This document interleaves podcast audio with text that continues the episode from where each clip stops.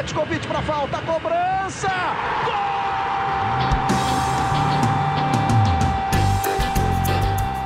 Está entrando no ar o podcast Sabe de quem? Do rubro negro, da nação, é o GE Flamengo.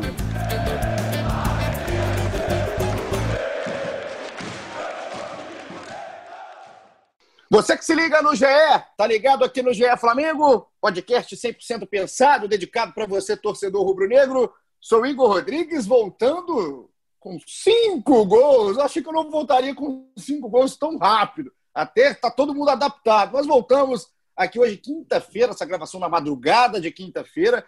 Cinco Flamengo, três Bahia, jogo no Pituaçu.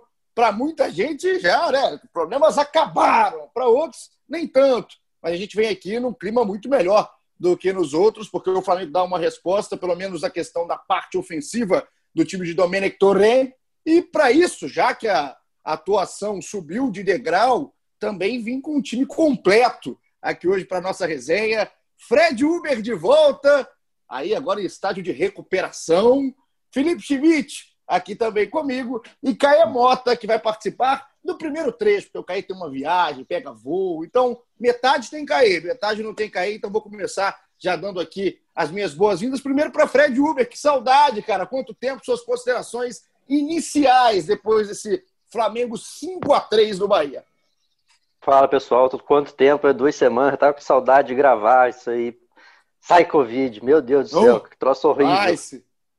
Enfim, mas pô, achei bem. Foi um, uma atuação que talvez a gente é, quem sabe lembre por, por algum tempo aí como um marco para para a reviravolta do Flamengo nesse brasileiro. Assim. Ainda tem muita coisa para melhorar, né? O poderio ofensivo ficou claro, cinco gols é, em 20 finalizações, mas ao mesmo tempo que deu 20 finalizações, fez cinco gols, alguns golaços, é, fez jogadas que a gente se acostumou a ver quando a gente falava Flamengo ano passado, né? Assim, permitiu 16 finalizações do Bahia. Não fala isso, não fala do ano passado, não, Fred. Não fala do ano passado que o pessoal fica bravo. Não ah, pode falar é. do ano passado. Tá proibido não. falar do ano passado. Ah, tá. Bom, mas enfim, deixou o Bahia finalizar 16 vezes também, levou três gols. Podia ter foi, foi legal, foi muito legal a, a, a vitória, mas poderia ter sido é, com muito mais tranquilidade, eu achei. É isso, Fred, que bom ter você de volta agora já recuperado. Tem gente falando, até o Bruno Souza. Hoje tem muita participação da galera no Twitter, lá no arroba Fla, já falando que uma coisa que o Domi tem, que o Jesus não tem uma vitória contra o Bahia, né? Porque se você lembra, Bahia e Flamengo, naquele momento, também pode ser colocado como virada de chave. Em 2019 foi um 3 a 0 para o Bahia e o Flamengo ontem fez 5 a 3 no Pituaçu. Felipe falou isso aí, o, o Igor? Ei, Bruno. Bruno Souza, Bruno Souza aqui no Twitter um abraço para ele. Hoje vai ter muita participação. 3x1 Flamengo aqui. contra o Bahia no Maracanã, só para lembrar o Bruno aí. É, então, é, deve ser fora de casa que tá falando do nosso Brunão. Entendi, tá, Bruno? Eu entendi. Eu entendi, tá, Brunão? Tamo junto aqui do lado de cá. Felipe Schmidt, tudo bem? Como é que você tá? Bom dia. Seria a ausência de Fred Ubi o motivo pelo qual o Domi não estava engatando com o Flamengo? Faltava entrosamento tudo... com o Fred, né? Eu acho que tudo agora faz sentido, né? Voltou o Fred Uber e uma primeira atuação assim convincente do Flamengo com o um novo técnico. É, agora é ver se, se isso vai se manter, né? Se, também não foi só um, um dia um dia inspirado dos caras, né? Vamos ver, mas realmente, como o Fred falou, foi um, uma atuação de como, como a sido esperava, né? Com, com tudo que, que a gente a gente viu muito no, no, time do Jesus e que quando o Domi foi contratado o pessoal esperava que ele pudesse manter. Caê Mota, seja muito bem-vindo. Você que está aqui na nossa primeira parte do episódio 81 da nossa resenha. Estamos chegando cada vez mais próximo do episódio 100. Caezinho, como é que você viu o jogo desta quarta-feira? O Flamengo que vence o Bahia engata, né? Uma sequência, pelo menos, também. Já sobe na tabela, já começa a olhar bem ele próximo ao Internacional, que tem 16 pontos. O Flamengo tem 11. Como é que foi a sua análise inicial, consideração inicial apenas desse jogo no Pituaçu? Então, fala Igor, fala Fred, fala Felipe, até para explicar para o Fred as brincadeiras das minhas primeiras é, inserções de metido aí, é porque eu e o Paulinho fomos batizados como jesuítas depois do, do último podcast, então foi só uma brincadeira, mas a gente, hora de criticar, critica, e hoje é dia de elogiar e elogiar bastante. O Flamengo é, que jogou muito bem, se impôs, chamou muito a atenção a quantidade de gente que atacava, a quantidade. Defender ainda tinha alguns espaços, mas vamos falar das coisas boas, a quantidade de gente que chegava ao ataque. É, já falar de tá vendo?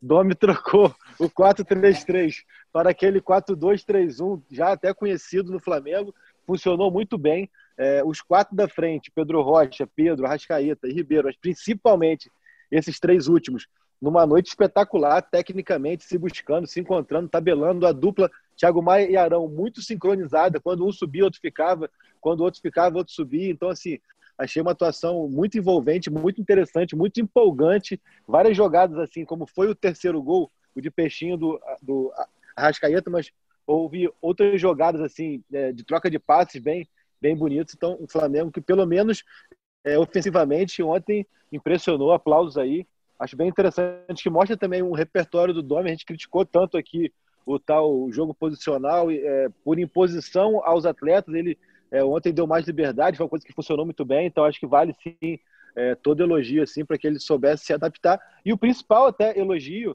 e até uma espécie, eu falo por mim, um cala boca, porque eu não sou muito partidário da questão do rodízio pelo rodízio, mas ontem ele mostrou que está passando a conhecer o elenco e o rodízio deu muito certo. Quem entrou deu muito conta do recado. Então, acho que a partida em Pituaçu tem, tem muitos pontos positivos para a gente valorizar aí. E, e, enfim, aguardar essa, essa sequência, mas é isso. A gente analisa aqui os podcasts, igual as análises que Felipe Schmidt fez hoje, eu fiz no domingo. É, são jogo a jogo, a gente falou do jogo do Santos na segunda, vamos falar do Bahia hoje, então hoje é dia de elogiar, né?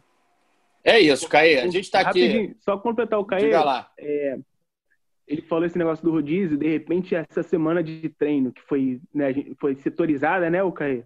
Não foi um. Uhum. Ele botou num time, talvez isso tenha ajudado a fazer a galera entrar e entrar meio que já no mesmo entendimento, né? Ele, é aquilo que ele disse muito... que ele, ele, fez, ele trabalhou mais conceitos do que escalação, né? Acho que é muito legal é. isso também. É todo mundo que está ligado aqui com a gente no ge.globo podcast, no Spotify, e todos os agregadores que a gente coloca aqui no nosso podcast, é, é muito legal, cara, assim, a gente poder é, até acompanhar né, essa evolução, degrau a degrau, é, episódio a episódio. E o que mais me chamou a atenção, vou começar já a falar do jogo. O Flamengo, eu vou trazer a escalação do Flamengo que entrou em campo também aí no Pituaçu, por causa, exatamente por causa desse rodízio que o Caio falou, que o Schmidt completou. O Flamengo, mais uma vez, com muitas mudanças, algumas forçadas, por exemplo, o Gabriel Batista no gol, né? O Flamengo não tinha o Diego Alves lesionado, o César infectado com o coronavírus, com Covid-19.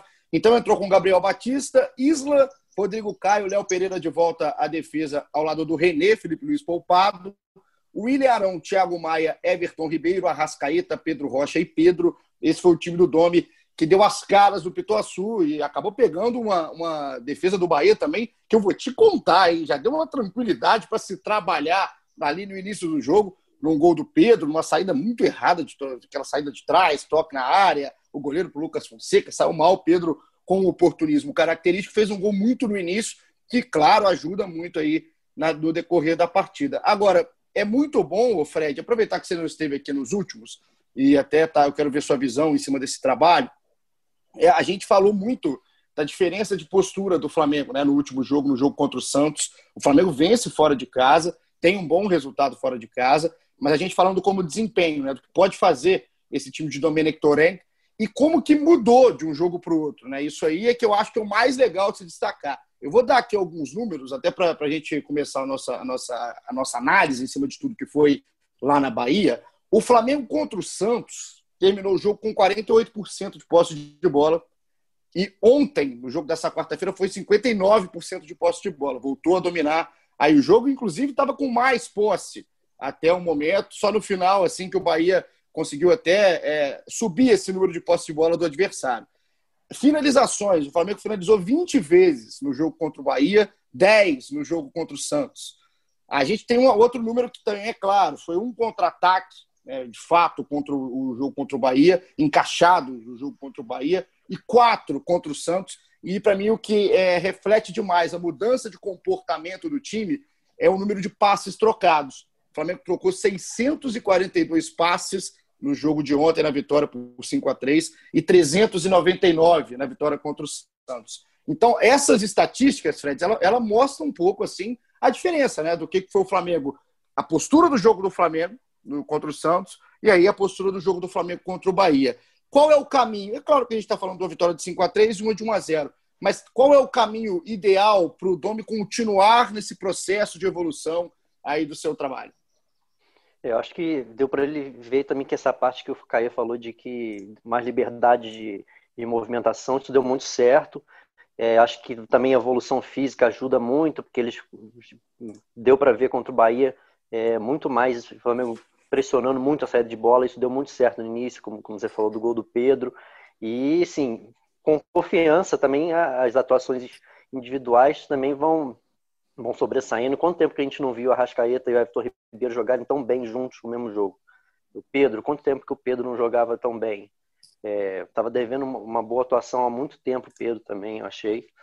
É, Thiago Maia também, muita liberdade no primeiro tempo, fazendo o que queria ali é, atrás da, da primeira linha de, do, de defesa do Bahia. O Bahia também que ajudou bastante, bem, bastante desorganizado, foi que soube se aproveitar bem. Mas acho que ficou nítido essa mudança de postura. Parecia até que tinha torcida do Flamengo no estádio, os caras estavam correndo como corriam no, como se fosse no Maracanã. Acho que passa muito por isso, esse ímpeto de querer vencer, de querer abafar, e isso aí mostra que tanto contra o, Santos, você falou aí no, do número de contra-ataques, acho que isso aí também é, contribuiu muito essa postura para não ter tanto esse, esse número ser tão grande. O Pedro é, falou bem aí, o Fred, Caê, que o Pedro faz o seu oitavo gol né, pelo Flamengo. São 24 jogos, se o meu número não está errado aqui, só que esse, muitos 20, desses 20. jogos. São 20 jogos? É. Isso, 20 jogos, perfeito. 20 jogos. E o Pedro é, é exatamente 20 jogos e 8 gols marcados. E se a gente for falar de minutos, né, o Pedro fica muito pouco tempo em campo, porque vários jogos ele acabou entrando ali no decorrer da partida. Então a média do Pedro é até boa. Mas realmente é um jogo que dá, que dá confiança, né? Acho que o Fred fala bem. Quando o Pedro tem a oportunidade, no momento que o Gabigol não é levado para o jogo no Pituaçu, e ele responde muito rápido, né, Caê? Não foram só os gols. O Pedro participou das jogadas de ataque, muito participativo, deu um passo para o Everton Ribeiro logo no início do jogo também que perde a oportunidade do gol. Ele, ele não ele não estava ali só para dar aquele último, aquele último toque na bola. Estava ali para participar do contexto ofensivo do Flamengo e funcionou nesse esquema de 4-2-3-1 que o Dom testou lá no Pituaçu. Nós falávamos também na, segunda-feira da questão da, do tal elenco é, bem montado, elenco equilibrado, né? E a gente falava que a posição ali do Arão, do Gerson e do Thiago Maia era que havia um rodízio com maior tranquilidade, assim, de segurança de que o nível não ia baixar. E acho que com o Pedro e o Gabriel também é assim. Por mais que o Gabriel seja o grande nome desse elenco, o grande ídolo desse elenco e tenha outras características características, quando o Pedro entra, ele, ele dá esse repertório pro, pro time do Flamengo. Assim. Ele é um cara que sai bem menos da do, do, que o Gabriel, mas mesmo no espaço mais reduzido ali, ele não é, é, não, não é fixo, não é duro, ele se movimenta e me chama a atenção muito como que ele simplifica as jogadas. E isso é um elogio, assim, a, a forma como ele tenta dar o mínimo de toques possível, seja para finalizar ou seja para servir. Acho isso é, muito positivo dele, de muita inteligência, um lance que acaba passando despercebido entre tantas jogadas lindas que foram no lance do gol. Mas o toque dele de, de calcanhar para o Isla é o que é para mim mais é, surpreendente ali, porque ninguém esperava que um atacante, quando pega até numa posição de finalização ali em diagonal, ele deixa já para o Isla de, de calcanhar e aquilo meio que desmonta a defesa do Bahia, sem saber se sai para dar o bote no Isla ou se espera para segurar o Pedro, e aí sai aquele lindo gol. Acho que o Pedro é um atacante com muito repertório, por mais que pareça aquele grandão que fica um pouco mais ali é, no perímetro da área ali, sim, não abre tanto quanto o Gabriel, mas ele tem muito recurso, ele facilita muito o jogo dele e dos outros, assim. E sobre minutos, eu até fiz essa conta ontem, se é, colocar minutos dele em campo, é um gol a cada 89 minutos. Então é praticamente um gol por jogo que ele tem, né, cara? Realmente é uma marca bem, bem importante e que acho que dá uma tranquilidade muito grande. Quando você tem um substituto à altura para o seu principal jogador, isso é uma tranquilidade muito grande.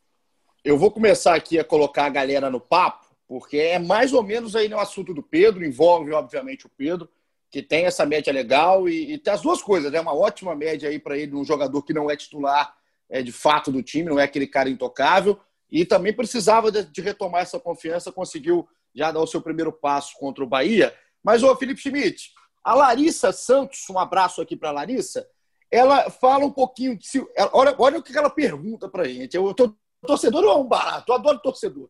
Perguntou se o Flamengo falou, né? Que o Flamengo nem sentiu falta do Bruno Henrique e do Gabigol.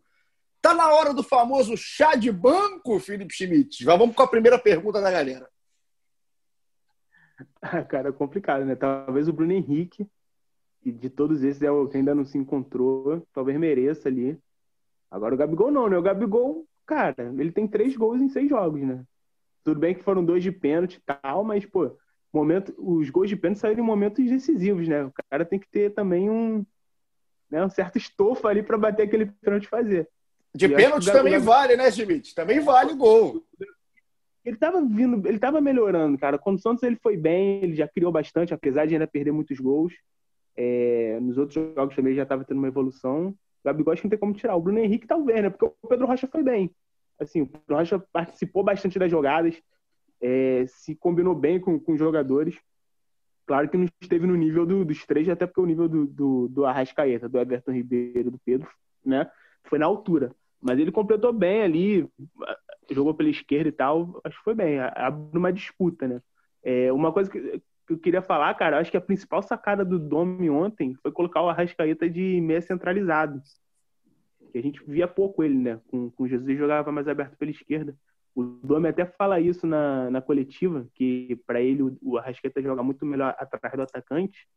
E realmente, assim, ontem o Arrascaeta jogou demais. É, de repente, né, nessa cruzada aí do, do Domi de, de achar o time, de repente o Arrascaeta ali centralizado é, pode fazer tudo funcionar. E o Arrascaeta, cara, é, a gente vou falar daqui a pouquinho, a gente vai ter a, a, discussão que é gostosa. Eu amo essa discussão, Everton Ribeiro e Arrascaeta. Em jogos como o de ontem, é até melhor né, a gente discutir, porque gastaram a bola, tanto o Uruguai quanto o, o Camisa 7, como jogaram. E eu acho que. Vou falar agora já, eu ia falar depois, mas vou aproveitar para falar agora. Porque é inacreditável como jogam futebol, né? Arrascaeta e Everton Ribeiro, para muita gente os dois melhores meias no futebol brasileiro, e está aqui também a minha assinatura e minha, e minha opinião sobre isso. Mas antes do Caê falar, porque eu sei o que, que ele vai falar, é, Fred, é, entre é, é, muita pergunta, tá? Chegou aqui.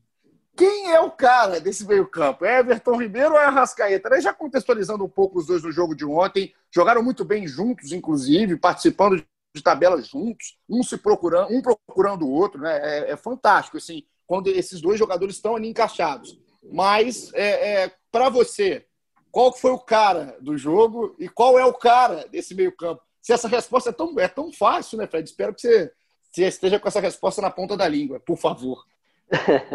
Bom, eu prefiro normalmente o Everton Ribeiro. Eu, acho, eu gosto mais das características dele, estilo de jogo dele. Acho ele muito mais difícil de ser substituído, por exemplo, nesse, pelo que ele faz nesse meio campo. Mas, sim, pô, sorte do Flamengo que tem, pode ter esses dois jogando, né? E, que quando eles jogam muito bem juntos, acontece o que aconteceu ontem. Mas se tivesse que dar um voto para o jogo contra o Bahia, eu acho que foi o Arrascaeta, acho que foi um pouquinho melhor, apesar da plasticidade do, do golaço do Everton Ribeiro. Arrascaeta participou demais do jogo, dentro da área o tempo inteiro para finalizar, criou, finalizou, jogou demais. Ontem eu achei que pouquinho, meio ponto acima do, do Everton Ribeiro ontem, o Arrascaeta. Ô, Caê, é, o Schmidt falou da questão do, de um Arrascaeta mais centralizado, né? E, aliás, os números que eu trouxe no início, até a comparação do jogo do, do Santos contra o Bahia, são números do SofaScore. E eu gosto muito de ver o mapa de calor também, assim, que eles fazem. Eu acho isso é muito legal. Todo, depois de todo jogo eu, eu acesso. Mas a, chu a, chuva não, a, a chuva não apagou o mapa de calor, não? Não, menina, a tecnologia é uma loucura, né? Não apaga, não apaga. E aí, é, é, é legal. É, é, bom que o pessoal em casa vê o tamanho de, da imbecilidade de Caio Mota que a gente tem que aturar. Mas, ô Caê, aí essa questão do, de um Arrascaeta centralizado, o mais legal é que, na minha visão, tá? Na minha opinião do jogo de ontem, até quero ver se compartilha de vocês, é que não existiu o tal jogo posicional. Esse jogo não existiu ontem no Flamengo porque apesar de ser um cara centralizado, o Arrascaeta para pensar a jogada, no tal mapa de calor, ele cai até mais pelo lado esquerdo, né? Um lado que ele está mais acostumado e também está variando para o lado direito. Então, assim, foi um Flamengo com total liberdade de meio campo. que, além de Everton Ribeiro e Arrascaeta, tem um jogador aí no meio dessa, dessa salada do meio-campo do Flamengo que eu acho que veio com um tempero muito legal, que foi o Thiago Maia, cara. E é um cara que parece ter ganhado a confiança do Domi e ajuda nessa flexibilidade desses dois jogadores. Para mim, ontem comeram a bola, mas sou o time Everton Ribeiro, né? O que faz Everton Ribeiro em campo, eu vou te contar, meu amigo. Passa outra hora, Caí. Cara, depois o pessoal fala que eu, que eu fico falando cinco minutos e meio no podcast. Você me perguntou quem que é melhor, Ribeiro ou Rascaeta, perguntou da posição do Rascaeta e falou do Thiago Maia e do Arão. Aí fica difícil, cara. Não, não falei começando... do Arão, não falei é, do Arão, até para você não, não mas come... é, mas começando de trás para frente, eu ontem, por exemplo, achei o Arão melhor que o Thiago Maia.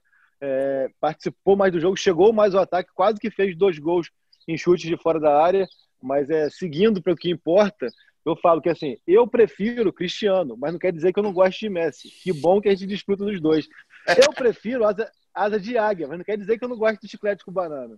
Entendeu? Então, assim, eu prefiro a Rascaeta, mas não quer dizer que eu não gosto do Ribeiro. Eu acho que os dois são excelentes jogadores, importantíssimos, que se complementam, não são meias que disputam o mesmo espaço ou têm a mesma característica. Já falamos aqui que eu acho que o Ribeiro, ele mais é, é ele desconstrói a marcação adversária, ele, ele, ele destrói a marcação adversária. E o Arrascaeta é um cara mais, na última parte ali, mais decisivo, dá mais assistências, faz mais gol.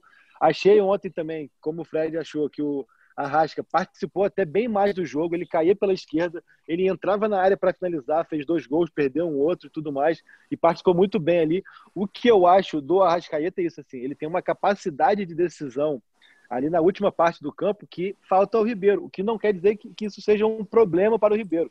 Ele é muito útil fazendo o que ele faz, que é desamarrar a defesa adversária. Então, eu acho que o Arrasca ali, ele tem aquele último passe com mais frequência, ele finaliza com mais frequência, até por isso dá mais assistências e faz mais gols. E há também uma questão que eu penso aí, é que parece que o Arrascaeta tem que sempre fazer muito mais do que os outros para ser elogiado.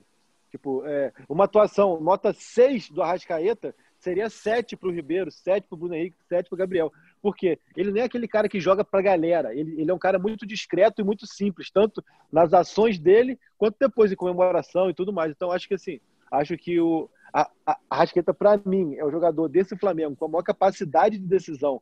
Por ser, tanto que ano passado, na média de, de assistência e gols, ele foi mais até do que o Gabigol e o Bruno Henrique, que ele ficou muitos jogos fora. Mas bom Joga pro Flamengo. Muito, né? que... Joga demais, cara. Bom, Joga demais. Bom pro Flamengo que tem os dois. E melhor ainda que são dois que se complementam. Não são jogadores que precisam ser ou um ou outro, ou que eles em campo batem cabeça. Então, acho isso muito interessante, muito importante. E quando os dois estão bem, filho, é assim, eu só, eu só pensava ontem o porquê que aquela atuação não foi dia 21 de dezembro. Só pensava isso. Cara, eu, eu, tava, eu tava ontem vendo o jogo, né? E a gente falou muito isso. O Schmidt até me mandou né, na hora da partida. É, não sei qual gol que foi, não. Foi tanto gol aí contra o Bahia que eu já me perdi qual gol que o Schmidt me mandou a mensagem. Mas mandou, cara, o Domi tá ouvindo o podcast em algum momento, algum trecho do podcast, porque esse time, né, né, Schmidt, tem que ser montado a partir de Everton Ribeiro e Arrascaeta, né? Por mais que seja um processo, a gente já está entendendo até, a gente do lado de cá, está entendendo como o Domo funciona também, que é esse esquema do rodízio, ele parece que vai realmente dar a chance, rodar bastante o elenco, mas sempre que der, sempre, até pra gente, cara, até, a Rascaeta e Everton Ribeiro tem que estar em campo, você monta seu time a partir dali, porque gastaram futebol, é, a gente brinca e tudo mais de Arrascaeta e Everton Ribeiro, jogam muita bola. Me impressiona como o Mota escolhe mal em tudo na vida, né? É Messi é chiclete com banana e é Everton Ribeiro, ele é o lado oposto da força, mas é, é a questão do dentro de campo, do futebol. Acho que o, Domi vai começar a entender isso também. Né? Ele tem a sua ideia. O Me Abraça, ele... o me abraça é uma das maiores invenções da humanidade, tá aí Fred Uber, que não me deixa negar. O, o, que, o, que, o que a gente vê aqui é que o próprio Domi vai entender né? que esses caras, quando puderem, sempre que puderem, às vezes nem só 100% não, é, até a porcentagem pode ser até menor dos caras aí fisicamente.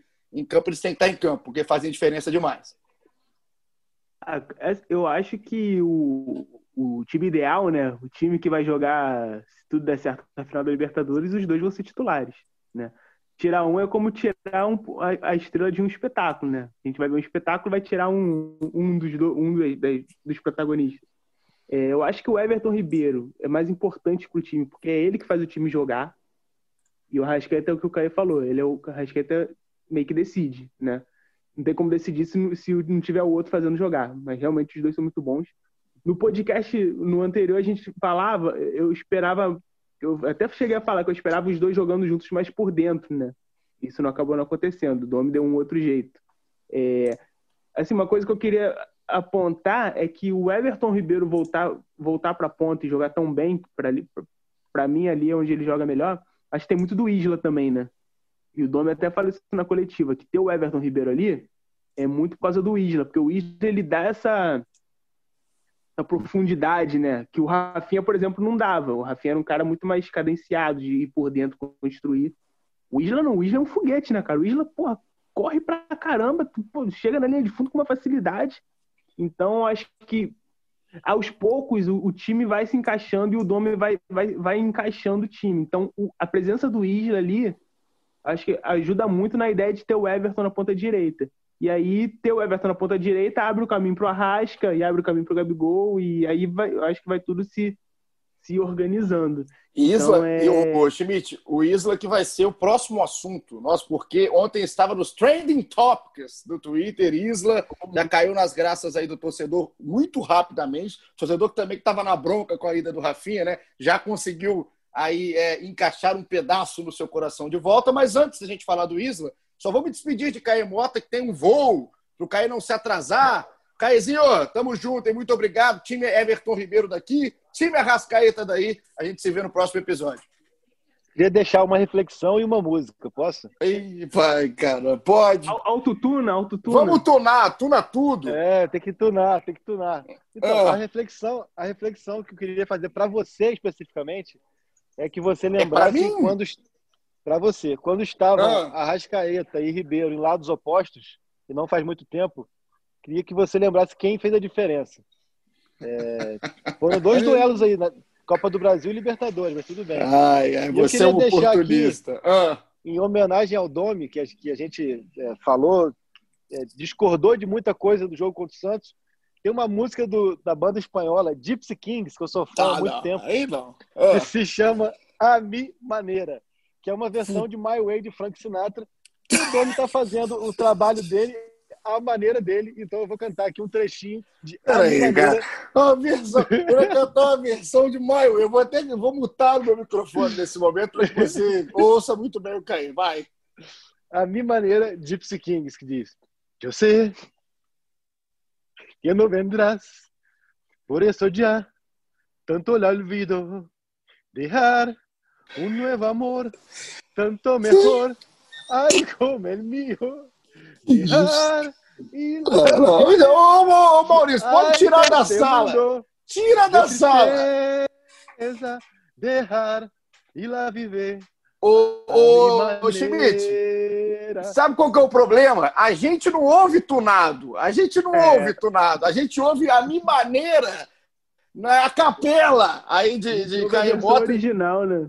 A gente ouve a versão do terror. Que desespero! É, me pareceu muito o nome do Atlético Goianiense. Oh, esse que tá partiu, cantando partiu, aí. Eu tô indo, hein? Valeu, valeu, rapaziada. Tamo junto, Caê. Muito obrigado valeu. aí pela presença mais uma vez. A gente se encontra no episódio 82. Aproveitando essa transição, a minha maneira de Caê Mota aí junto com a gente. Vou colocar a galera, que a gente continua a nossa, a nossa discussão, a nossa análise sobre o jogo. Daqui a pouco tem tudo sobre as propostas chegaram por jogadores do Flamengo. Parece que está chegando por todo mundo uma vez só também, né? Vamos acalmar, gente. Não é, não é atacadão no time do Flamengo, não. Vamos acalmar. Agora, aqui a galera, atacadão tem de pergunta, de participação. Vou colocar algumas aqui, porque não dá para colocar tudo. Mas um beijo a todo mundo que participa. É legal demais a audiência de vocês aqui com o GE Flamengo. O Leonardo Reis, que é o arroba Léo da Gleice. Um abraço aí pro Léo. Falou que não dá para dizer se o Flamengo jogou bem melhor ou se o Bahia não saiu do vestiário mas o que dá para dizer é que, de longe, Everton Ribeiro e Arrascaeta formam a melhor meiuca da América, a não ser o goleiro Gabriel Batista, que já já vai ser tema, todo o time muito ligado e focado. Mengão me relembrando sentimentos esquecidos. Um abraço pro Léo. Leandro Gentil falou que não tem como Miteiro e Arrascaeta não jogarem. E agora uma pergunta que eu já vou começar daí. Fred Uber, Pedro Rocha, tá bem ou tá ruim? Tá errando muito passe e o que acertou foi assistência para gol? É a pergunta aí do Leandro Gentil. Então já faça uma análise breve sobre o Pedro Rocha. O Schmidt falou rapidinho que ele se movimentou bem ali né, no ataque. Eu concordo. Acho que ele participou bem das jogadas, apesar de não ter aparecido talvez nos melhores momentos, né? O Pedro Rocha, mas como é que você viu ele dentro do jogo como um todo? É, não, acho, não achei que foi um dos melhores jogos dele, não, mas assim, ele produz bastante, né? Ele arrisca, ele, ele tem. Você vê que ele tá à vontade naquele, naquela faixa de campo que ele tem, que o, Domi tem colocado ele ali pela ponta esquerda. É, ele cria bastante, se entende bem com o Pedro. É, assim, não achei que foi uma grande atuação, mas ele é um cara muito criativo, perigoso que, que tenta estar tá sempre é, é, finalizando também. Eu acho que ele é bem, bem importante nesse, nessa rotação do elenco que o Domi vai fazer, e já deu para perceber que vai fazer bastante. Eu acho que ele vai ser bastante importante, sim. Gabriel Gonça, começou a era do domenequismo. Eu amo o imediatismo, eu amo o imediatismo do torcedor. Tamo junto, Gabriel. Começou o domenequismo lá no Pituaçu. Agora, uma pergunta do Kennedy, que eu vou deixar até do Kennedy por último, para a gente fazer a transição do nosso assunto. Primeiro, o Ricardo Rodrigues, que ouve todos, tá? Um abraço aí para o Ricardo. Perguntou por que, que o Gerson ficou no Rio. É uma opção do Dome, né, Schmidt? É, o, Gerson ele teve, ele teve uma queda muito feia contra o Santos. É, na hora não sentiu dor, foi sentir dor, acho que, se não me engano, no dia mesmo que o Flamengo ia viajar, sentiu um, um incômodo no ombro. É, ele se colocou à disposição para jogar, falou que dava para jogar, dava para ir. Só que o Domi preferiu manter ele no Rio para se tratar, ter ele 100%. Mais ou menos o que aconteceu com o Gabigol. O Gabigol também teve uma entorse no tornozelo. Por ele jogava, ia, tava, tava a fim de ir, mas o Domi também deu uma segurada. Então, se o Domi quisesse, se o Domi precisasse, se fosse final de campeonato, os dois poderiam jogar, mas o Domi preferiu dar uma segurada. Muito da filosofia dele, né? Não, é legal, assim, é, é até a gente explicar para o torcedor que às vezes ficou. Tinha gente perguntando no início do jogo, né? Cadê o Gabigol no banco? Cadê o Gerson no banco? Então é isso, é uma opção. A gente vai ter que começar a se adaptar ao estilo do Domi. E ao longo do caminho, né? Ao longo da temporada, a gente vê o que, que isso dá certo, o que, que isso não dá. Tivemos aí um primeiro indício de que pelo menos parece, parece, a partir desse jogo, que quem entra, entra mais motivado, né? Sabe que não vai ficar no banco encostado durante muito tempo, vai ser útil o Flamengo, porque tem um elenco muito recheado. Vedita Nobel, ah, gostei do seu nome, um abraço para o Vedita Nobel, lá de Caicó, no Rio Grande do Norte, tem gente disparado por todo o Brasil e pelo mundo, aqui ouvindo o GE Flamengo. Ele mandou aqui, ó, pô, cara, gostei muito do jogo. Seus titulares não estão rendendo, estava mais do que na hora de colocar o banco para trabalhar. Afinal, temos um ótimo banco, concordo aí com o Vedita Nobel. Só não coloca o Arrascaeta e o Everton Ribeiro no banco. O resto, meu irmão, pode rodar esse elenco, que tem peças para entrar. Daqui a pouco a gente vai falar das substituições do Domi. Deixei o último comentário aqui hoje, da participação da galera aqui, exatamente o do Kennedy. Um abraço para o Kennedy, que não é o ex-presidente. Mandou assim: e aí, rapaziada? O Isla já demonstrou ser a altura do Rafinha? Essa é a pergunta, por isso que eu deixei por último para a gente falar um pouco do Isla. Felipe Schmidt, o chileno, a gente no jogo contra o Santos, o Isla entrou no segundo tempo, é, cruzamento. Eu vou, eu vou chamar até de assistência. A culpa não é dele. Ele deu uma assistência pro, pro Gabigol. No meu scout tem uma assistência pro Isla ali. E o Gabigol acabou é, fazendo o inacreditável futebol clube, né? Ele mesmo com certeza se cobra daquilo. E foi titular agora contra o Bahia.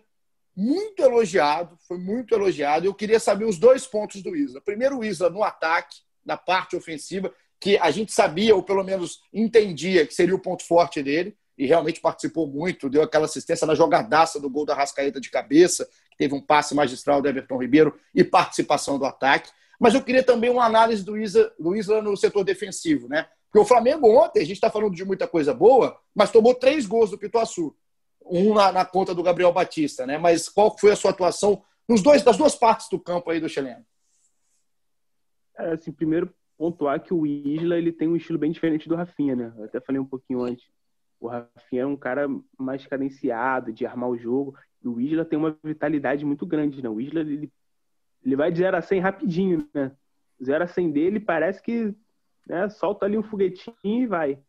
É, e para você atingir o 0 a 100, eu vou te falar, eu posso correr, acho que um jogo que eu não vou de 0 a 100. Exatamente. E assim, ele dá uma nova, uma nova opção né, de, de jogo para o Flamengo.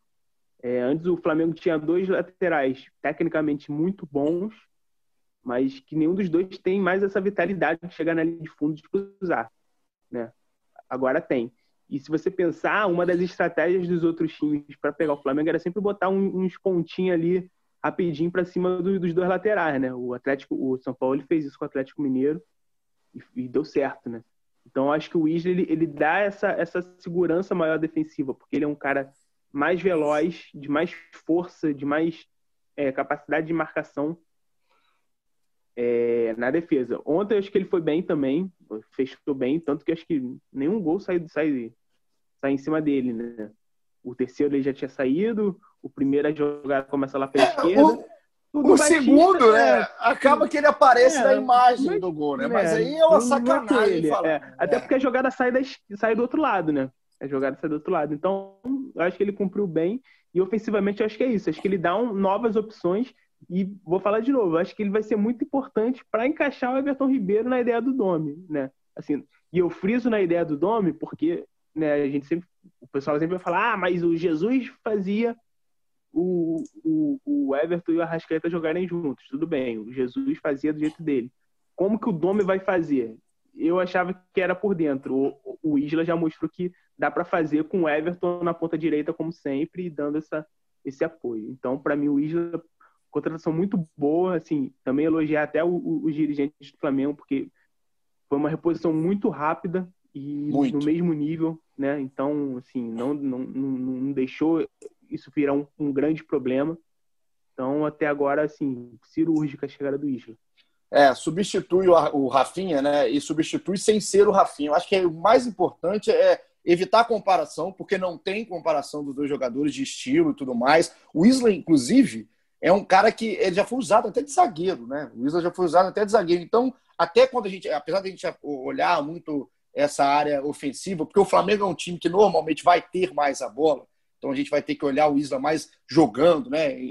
Apoiando, indo à linha de fundo, coisa que o Rafinha não fazia nem tanto, né? O Rafinha ia um pouco mais de trás, o cruzamento do Rafinha, o cara mais técnico no estilo de jogo, mas eu concordo a 100% com o Schmidt na questão de serem diferentes, mas ao mesmo tempo ter sido uma peça de reposição perfeita aí para esse time, esse time do Domi. E principalmente no esquema que o Domi parece gostar de jogar, né? Acho que o Isla encaixou legal aí, realmente uma movimentação muito ágil da diretoria do Flamengo no mercado, uma posição dificílima, porque quando saiu o Rafinha, eu duvido que alguém lembrou do Isla de primeiro, eu duvido.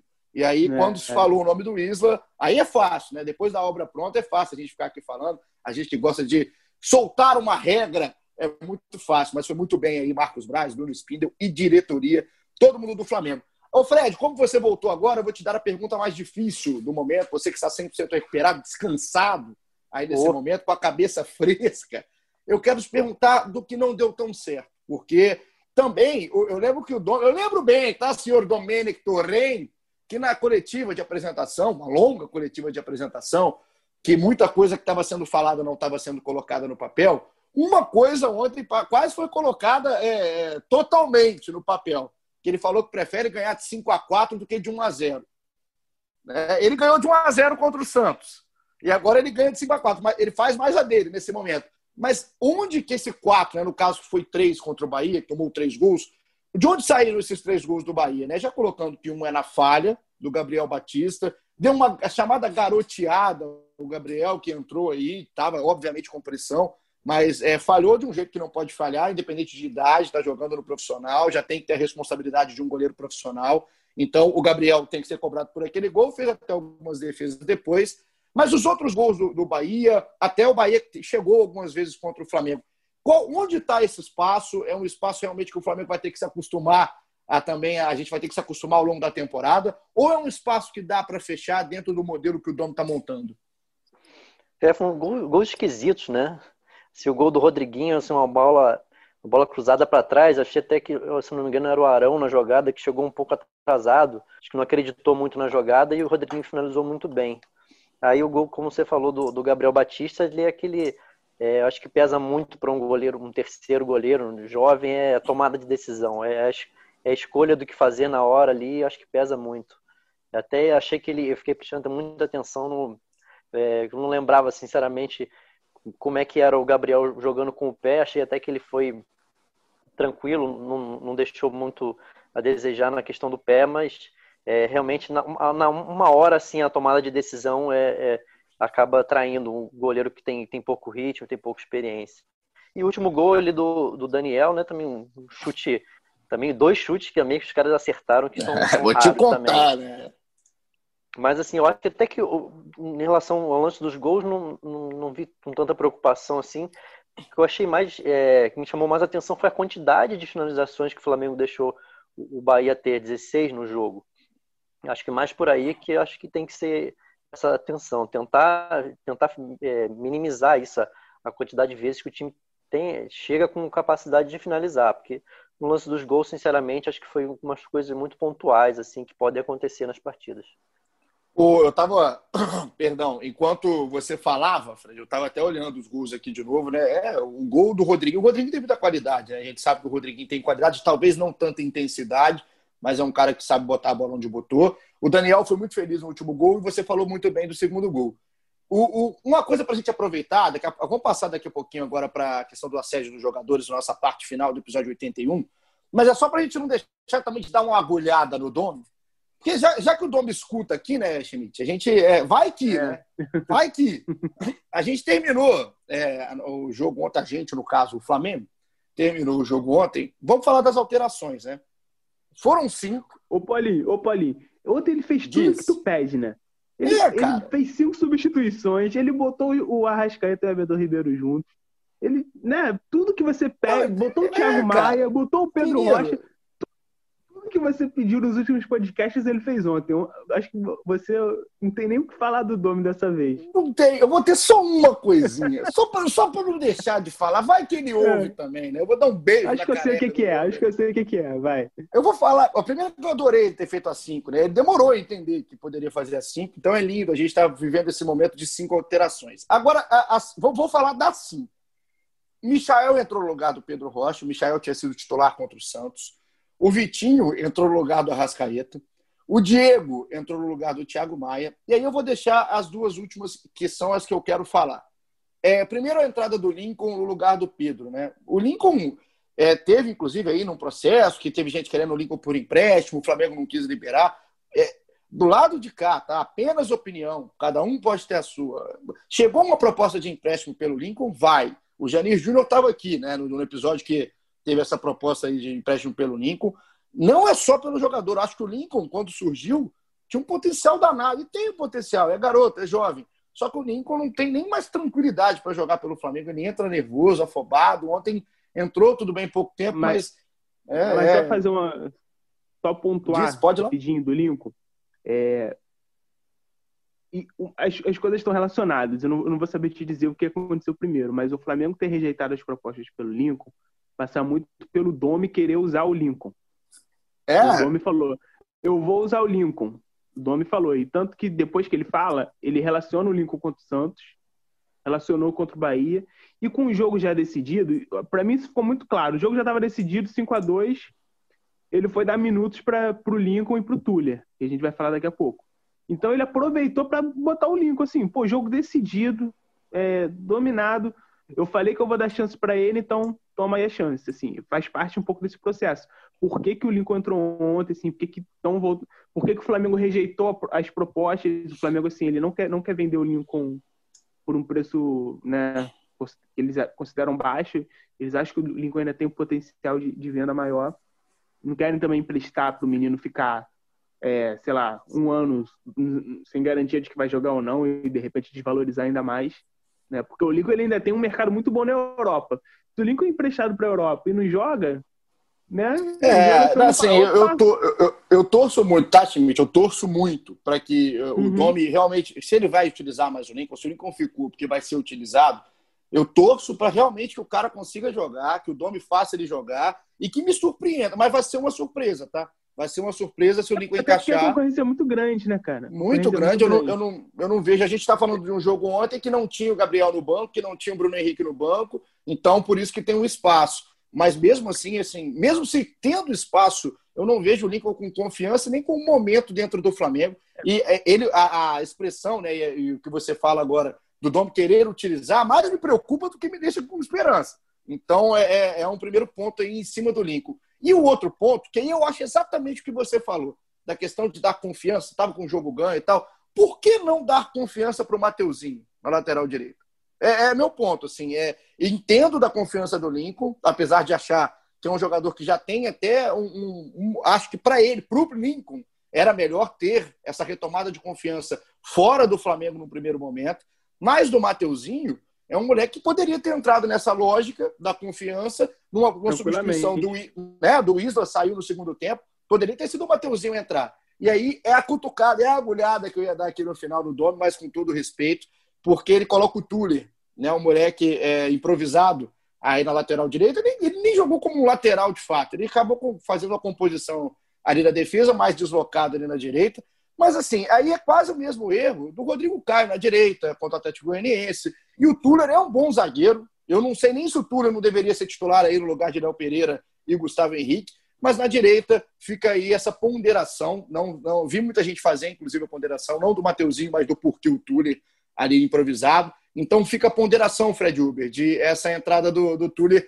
ser um pouco desconexa do que foi o trabalho do Domi dentro do jogo. Acho que o Domi acabou escorregando no final. Para tirar o 10, ele acabou fazendo aquilo na janta que a gente conhece. É, não deu para entender muito bem, né? Acabou expôs, expondo o, o que ficou perdido. Na, na, vez que ele tentou ir ao ataque, ficou todo enrolado, não conseguiu. Acabou que o Flamengo ainda tomou mais um gol. É, realmente não, não deu para entender muito bem. Vou ter que dar confiança para o Mateuzinho, né? Se era a mesma lógica do Lincoln que se falaram, o jogo já decidido, bota o cara para ganhar minuto, para é, ganhar confiança, fazer um, tentar fazer um, uma assistência, aí muda o cara de patamar também. Eu realmente não entendi. Se ainda fosse para o Tuller ficar como zagueiro, aí poderia uma mudança tática com o jogo, jogo já perto do fim, daria até para entender mais, mas sinceramente não, não entendi. Achei que as mudanças também surtiram um pouco efeito. Queria, queria que ele tivesse tirado, na hora que colocou o Diego, tivesse colocado o Diego no lugar do Arão para eu ver observar mais o Thiago Maia nessa, nessa função que o, que o Arão fez nesse no jogo contra o Bahia, ali, mais recuado, de saída de bola. Achei que, ia ser, que seria uma, uma observação interessante também. Também queria ver, e talvez seja o que eu mais quero ver ainda, de curiosidade, o Thiago Maia naquela função, às vezes até ao lado do Gerson. Quero, queria ver essa composição de meio campo, como que funciona, e a gente vai ver se a gente vai poder é, é, observar essa dupla jogando, já quem sabe aí no próximo jogo. Tem ninguém suspenso, não, né? De Arão e, e, e Arão, Thiago Maia, Gerson. Tem não, né? Estou falando bobagem não, aqui. Tem não. Não. Então, não, não estou falando bobagem, porque o próximo jogo do Flamengo, Flamengo e Fortaleza, abrindo a oitava rodada do Brasileirão, jogo no sábado, dia 5, às 17 horas, popular 5 da tarde. O Flamengo hoje é décimo, é décimo primeiro, vou acalmar, né? O Flamengo é quinto colocado, com 11 pontos aí no Brasileiro. Subiu, estava lá um tempo, mas subiu aí na tabela. A tabela essa rodada ainda vai se completar nesta quinta-feira, mas por enquanto o Flamengo na quinta posição, com 11 pontos, podendo saltar ainda mais no fim de semana. A gente fecha aqui a nossa análise. Passamos uma análise inteira de jogo sem falar do Léo Pereira.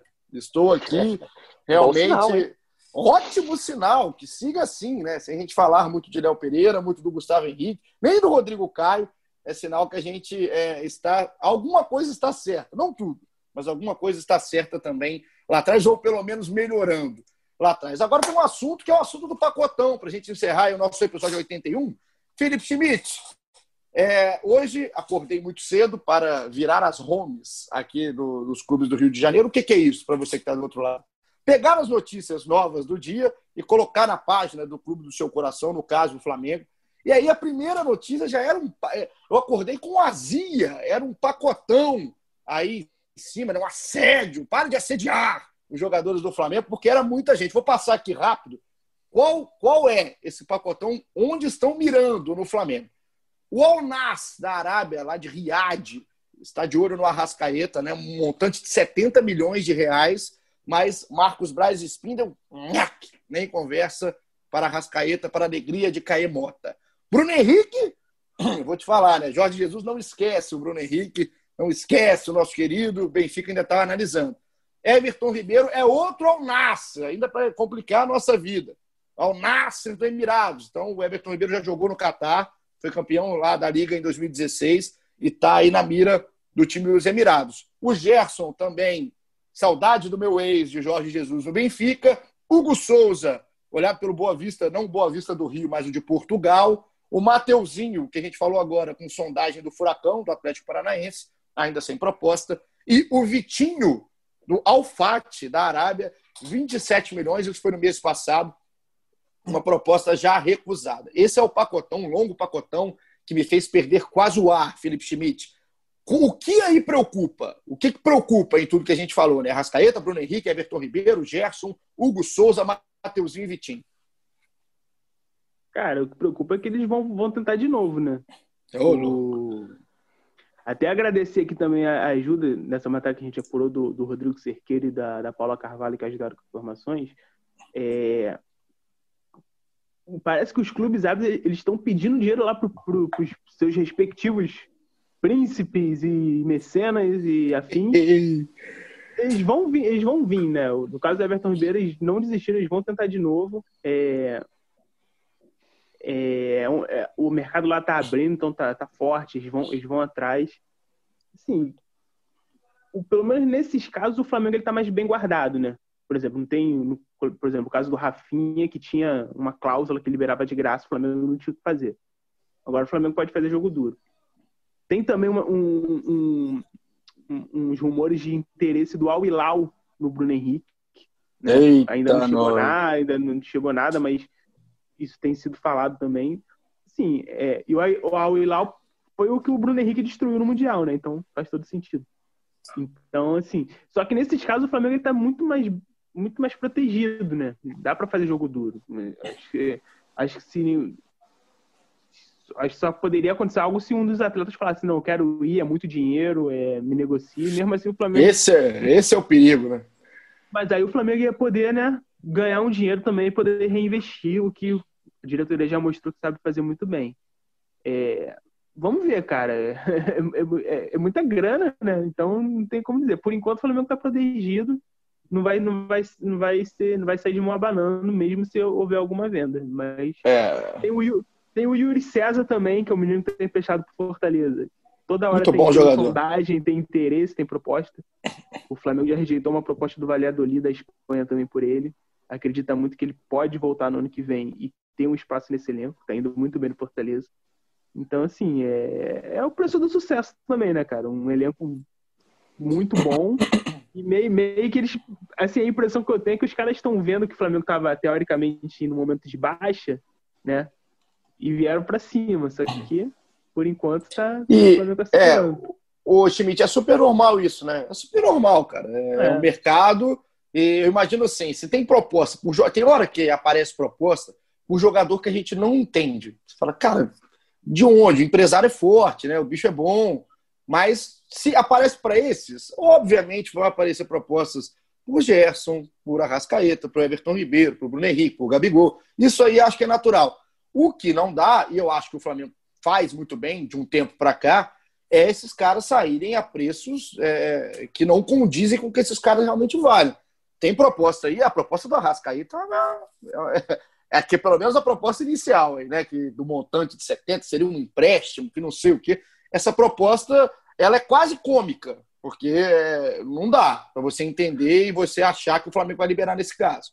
E, e, tem também uma outra coisa que alguns clubes lá do, do mundo árabe, eles têm um, um histórico de não pagar, né? O Flamengo viveu isso há uns anos com, com o Hernani Brocador e vendeu e teve que re receber na justiça.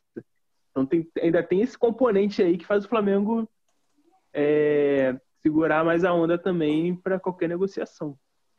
Então, o Fred, diga lá, diga lá. É que o Flamengo não precisa vender e não quer, né? Não quer se desfazer desses jogadores.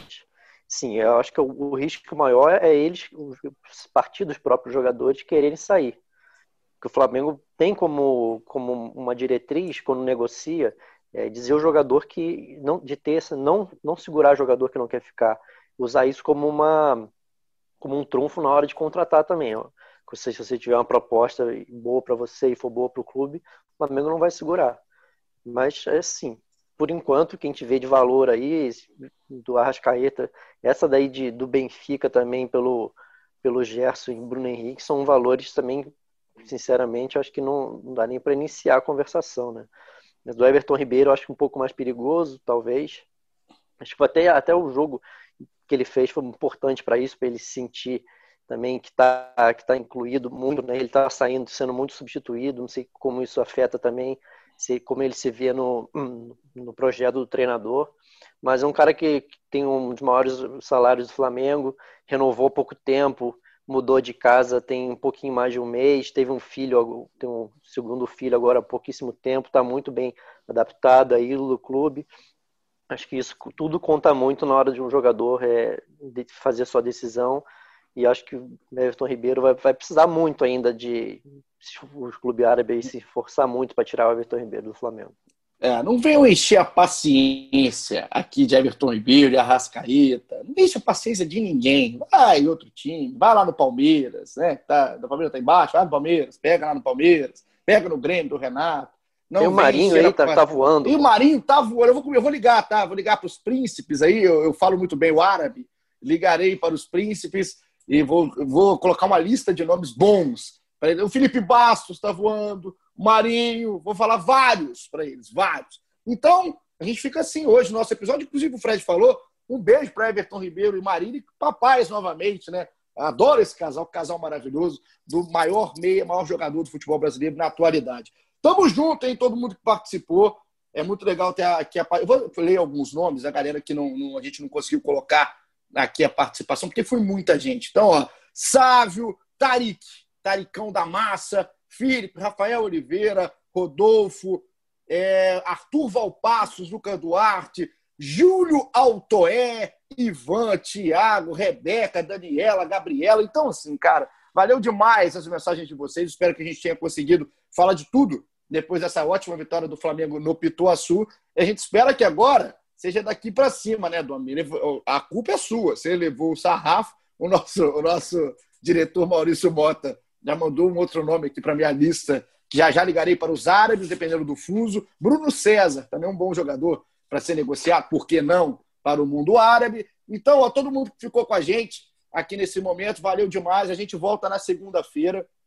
Descobri hoje, hoje, ao acordar que o episódio de segunda-feira, o tal 82, será o meu último antes das férias. Não nem lembrava que tinha férias, gosto tanto de trabalhar que eu não lembrava. Então, é, estarei depois de um período de reclusão, né? estarei estudando. E aí a gente volta então na segunda-feira para eu me despedir de vocês nesse breve período. Mas é um prazer estar aqui com o Felipe Schmidt e Fred Uber. Fred, tamo junto, hein? Recuperado tamo 100%. Junto. Agora é, é, é, igual o time do Dome, é daqui para cima. Sai Covid. A, a, sai, sai, sai zica. Agora é só para cima. E, pô, episódio 81 tinha que ser com, com goleada tinha, e. Tinha. Agora é só, daí é só para só pra melhor. E não fala zica, não, que tem mosquito que passa essas coisas. Já sai tudo, esses negócios. Sai tudo, aí, sai tudo. Sai tudo, sai praga. Tudo. Felipe Schmidt, estamos juntos, hein, meu garoto? Ó, é fazendo um merchan, uma propaganda. É, amanhã, se eu não me engano, o Schmidt pode me corrigir, sai uma entrevista nossa com o garoto Lázaro, Lázaro que está no Sub-20 do Flamengo, vez ou outra treina no profissional. Para mim, já tinha que estar treinando no profissional há mais tempo, teve a lesão e tudo mais tem mais bola que o Lincoln. Então, ó, abre o olho. Então, Lázaro, sai nossa entrevista com ele amanhã, né, Schmidt? É isso? É isso, tudo der certo, né? Se o Flamengo deixar também, né? Porque vai que acontece alguma coisa, o Flamengo é sempre animado, né? Mas a programação é essa. E, Paulinho, eu fiquei curioso para saber o que, que você vai estudar nas suas férias, assim. Ô, rapaz! rapaz, eu Você vai entrar em reclusão, você já está em reclusão há é. quatro meses, cinco meses. Exato. Eu sou uma pessoa que sou ávido pelo saber. Então, vou procurar coisas para acrescentar aqui o meu, ao meu vasto arsenal de conhecimento. E aí tá, e tem várias coisas começando, realities, novos programas. Então a gente vai ter muita coisa nas férias, Schmidt, tá certo? Seu bico seco. Bico seco. Bico seco, 100%. Sem Danone. Danone é só torcedor do Flamengo que participa aqui do GE Flá. Tá certo, Timitinho? Tamo junto. Até a próxima. Até a próxima. Valeu, Maurício Mota, pela coordenação, direção, produção e o nome do Bruno César aqui na minha lista. Você que ficou com a gente até agora no episódio 81, muito obrigado. Segunda-feira voltamos, depois de, quem sabe, mais um bom resultado do Flamengo contra o Fortaleza. Tamo junto, muito obrigado e até a próxima.